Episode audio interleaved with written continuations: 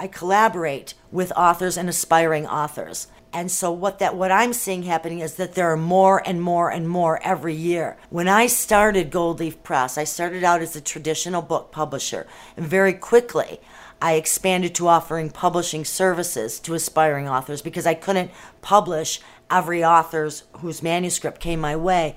And every year, and over the course of the last 25 years, there are just more and more and more people who want to write and publish a book. And that just continues to increase. And there continue to be people who want to read books by authors who are not celebrities and who are not already established as number one bestsellers. People are curious, people seek information, and they seek information in all sorts of formats. Granted, this is the information age and, and we're at risk of information overload. Nonetheless, a lot of people prefer to add physical printed books as part of, of where they get information. And a lot of time it's for entertainment, it's for enrichment.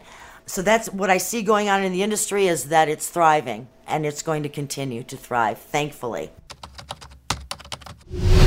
When there was still kind of a lockstep pathway to national media attention, it, you still took a very grassroots approach the non celebrity, unknown first time author has more advantage today than they had 25 years ago when I started working with them because of social media. Just about everyone, I'm going to say 85% of people have their own community, either through Facebook or Twitter, you know, through a social media account. And what they start doing is simply posting, tweeting, announcing to their personal community about their book. And the most incredible things happen. They get support, of course, and things start taking off. And when, when an author has a book that has a farther reach, the book will just simply start growing. It gets shared, things, tweets are re- retweeted.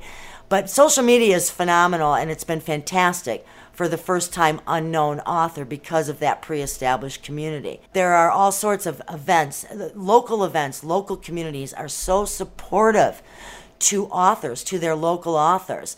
And once again, more so now than they were 20, 25 years ago when I first started working with unknown authors. There's all sorts of events where authors can display their books, do book signing events, they can speak, and they get tremendous support in their community, their local community, which then branches out.